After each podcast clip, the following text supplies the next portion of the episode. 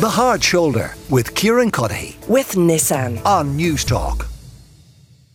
Now, he has won numerous awards a People's Choice, an MTV Music Award, an American Music Award. He has sold over 50 million albums as a member of One Direction, and as a solo artist, he has released two albums, two studio albums, both to critical acclaim, and a third album is on the way. Niall Horan joined me here in Newstalk very recently.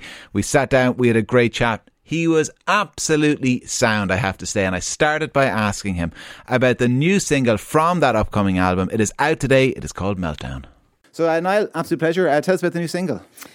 Yeah, new single Meltdown is out, and it's uh, it's basically a song about kind of that freaking out feeling, feeling anxious, but knowing deep down that everything will be all right in the end. Very easy to to look introspectively and think it's all just a big disaster. Um, but when you're looking from the outside, you can be like, "What's wrong? Why? Why? Why? You'd be fine."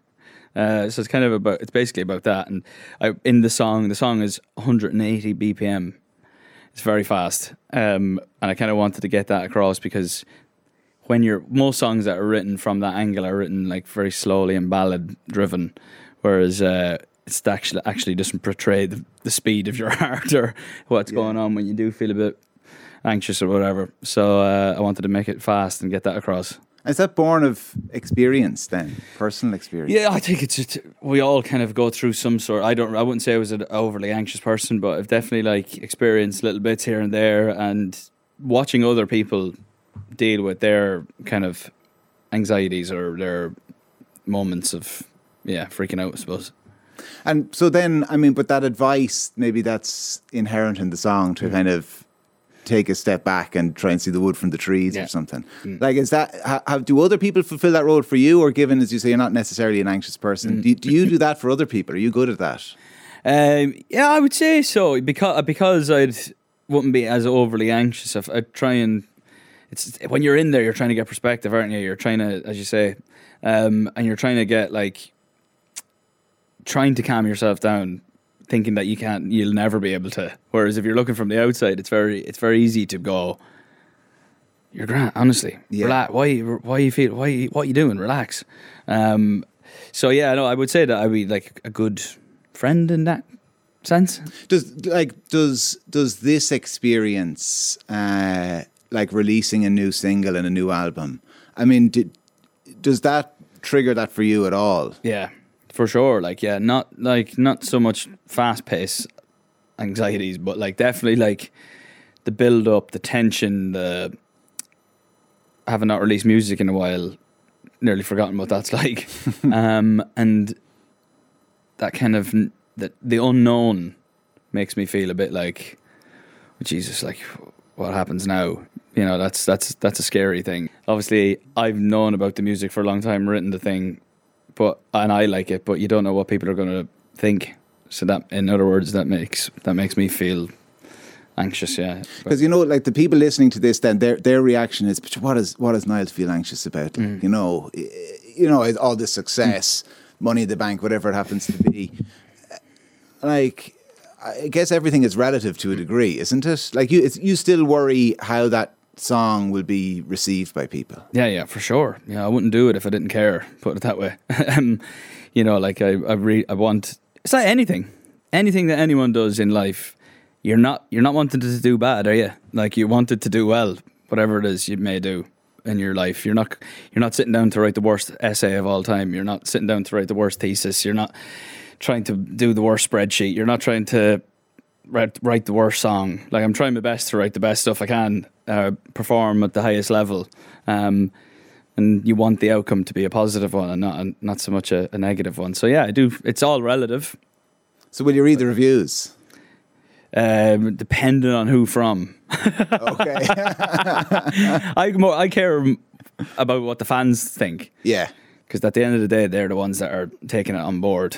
You know, and that, in that sense. And the like your last album then because I just checked it beforehand. It was literally it was released the day after Leo closed the schools. Oh. That's great timing. Yeah, Jesus, honestly. I remember I was in LA doing a week on James Corden's Late Late Show, and we were sat in his office, and on the telly was, was either the president or one of the advisors saying you've got 24 hours to stay or leave America, stay or uh, stay or leave, um, and it was like frantically booking for flights to get home and you know, it was uh, it was a weird time. I remember I was like trying to get onto the label to pull the album, see if we could like hold it off for a while to see what way the world was going to end up. But it had already been released in Australia, New Zealand, and it was just a frantic, mad Yeah. time for everyone. Um, is what it is. Is is the new album though at all born of that experience? Yeah, Yeah. there's no doubt. Like just like the first song and the album title comes from, it's a metaphor for for life and some of the thinking that went on during the pandemic. Like when you when you're not getting, going out getting like life experience, uh, you start thinking about other stuff that you probably as when you're in the rat race and on the move, you don't get the, the time to think about stuff like that. So I think the album was born from a lot of sitting around. So what like so what do you do differently now then? Uh, like as a result of that introspection? Wow, that's a good question. Um, I thi- I think I wasn't much of a, a thinker beforehand. Like I would, I just plod along, a bit, a bit of a Go with the plod. flow, kind of. Yeah, yeah. And it, to be to be fair, I still am.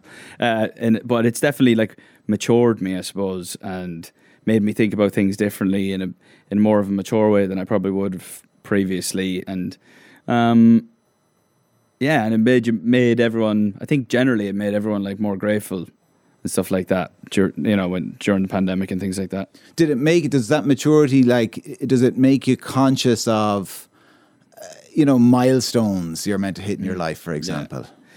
Yeah, yeah. No, I've been. I've always been a.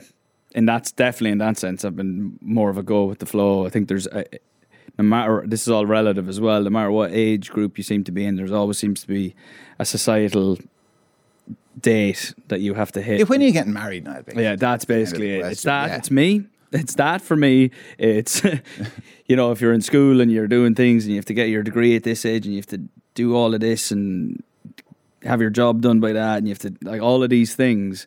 And it, I feel like there's a lot of I'm not, I'm not trying to preach here, but I do, there's a lot of like pressure on people to get things done at certain points in their life, and I've just that's where heaven came from. For instance, it's just like Hmm.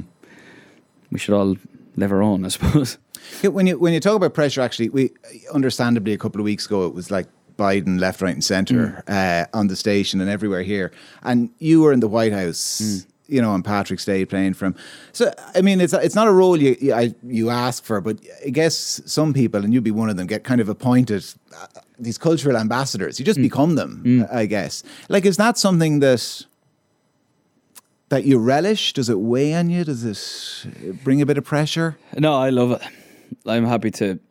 I'm one more proud Irishman uh, there is, so I love going around um, flying the flag and well, I don't know, probably just by being myself, I suppose. First of all, and then obviously get asked to do mental stuff, like Yeah.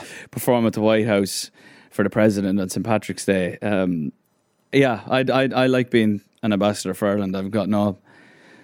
I'm very proud to be Irish, so there's no reason why I shouldn't want to parade our country worldwide. I think it's crazy how we're a country of what five million, probably Yeah. short of five million, and that we have that much cultural relevance worldwide based on our history is just mental. There's like I think there's 90 million Irish passports in in the planet. or something like that, uh, which is which is an, an amazing feat for a country that size. does is there does ever come a point where you kind of you know because another part of the narrative when Biden was here as well was the kind of the, the I guess the paddy whackery element of it. That's not to criticize it, but there's a version of Ireland that exists in the Mm. Yeah. minds of Irish America. Yeah. Like, and I'm sure you meet people and they expect you to kind of be swinging a shillelagh or Yeah, something. yeah, yeah. And like, do you, do you kind of have to play up to it to a point and then push back, or how do you manage that? No, we just we just kind of I don't know how it I don't actually know how I deal with it, but there's a lot of like there's a bit of eye rolling going on. Okay, you yeah. know what I mean? It's like Yeah. what you think we are is sometimes not the case, but a lot of people are well in tune. You know, like that. It's not as diddly diddly as you think. Uh, although it is, we are we do live up to quite a few of our stereotypes. all cliches are based on a bit of truth. Yeah, yeah, Yeah. yeah. We we're we're we are a country of stereotype that we live up to. Um, but it's less. Yeah, the the kind of jokey side We kind of like start to push to the side as we get Yeah. older. We are a bit of craic, let's be honest, but like the more creative, the art side of things, that w- what we're really known for is like our poets and our things like that. I try to drag that into the conversation as much as I can and Ireland as a country and what I mentioned about the power of our culture and stuff like that and our history. Yeah, something that we should be proud of. All right. Well, listen, the best of luck with the uh, single, the album, Electric Picnic, and the tour up to it as well, Niall. An absolute pleasure. Thank, you very much. Appreciate it. The Hard Shoulder with Kieran Cuddihy. With Nissan. Weekdays from 4 on Newstalk.